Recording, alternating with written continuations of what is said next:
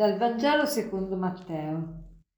In quel tempo Gesù disse, guardatevi dal praticare le vostre buone opere davanti agli uomini per essere da loro ammirati, altrimenti non avrete ricompensa per presso il Padre vostro che è nei cieli. Quando dunque fai l'elemosina, non suonare la tromba davanti a te come fanno gli ipocriti nelle sinagoghe e nelle strade, per essere lodati dagli uomini. In verità vi dico, hanno già ricevuto la loro ricompensa. Quando invece tu fai l'elemosina, non sappia la tua sinistra ciò che fa la tua destra, perché la tua elemosina resti segreta e il Padre tuo che vede nel segreto ti ricompenserà. Gesù oggi ci mette in guardia da un difetto che eh, prende so- soprattutto le persone che sono buone, che fanno del bene, che si comportano bene. E qual è questo difetto, questo vizio? È il difetto, il vizio della vanagloria. Il vanaglorioso chi è? È colui che è pieno di sé, colui che fa il bene, ma soprattutto per essere ammirato, essere lodato, essere visto, essere apprezzato. Quindi il centro è se stesso, non è il bene che fa. E, e, Gesù lo dice chiaramente, guardatevi dal praticare le vostre buone opere davanti agli uomini. Ecco, noi non dobbiamo fare il bene per essere visti, ma il bene va fatto perché è bene.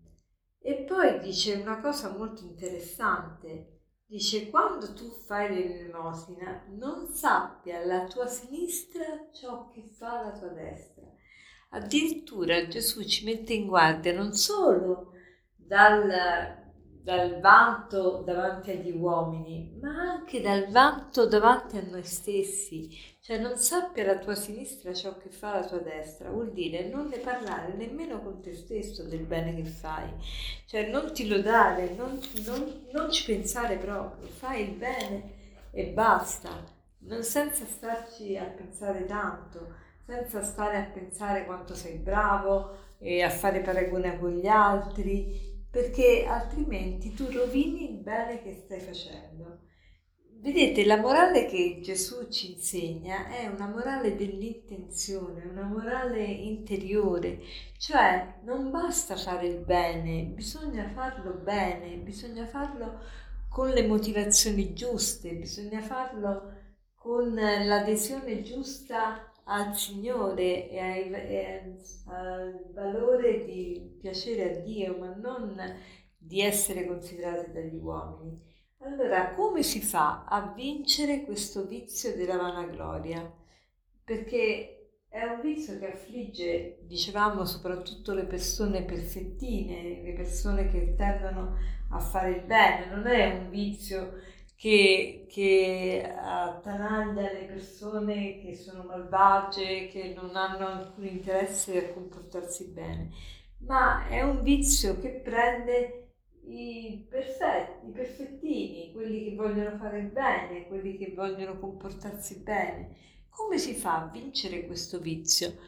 Ecco, un consiglio che si può dare è questo cerchiamo, se siamo vanitosi e vanagloriosi, di lodare gli altri, cioè di vedere qualcosa di positivo che fanno le altre persone e sottolinearlo agli occhi loro e agli occhi degli altri, perché questo decentramento dalla, dalla considerazione di ciò che facciamo alla considerazione di ciò che fanno gli altri ci fa molto bene, ci toglie lo sguardo dall'essere centrati su noi stessi, dall'essere quindi vanagloriosi. Quindi è un'ottima pratica, un ottimo esercizio.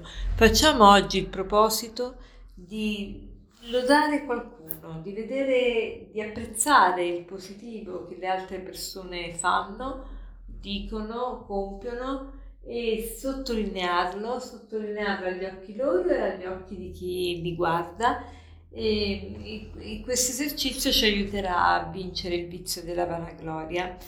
E, per concludere vorrei dirvi una, questo aforisma che suona così.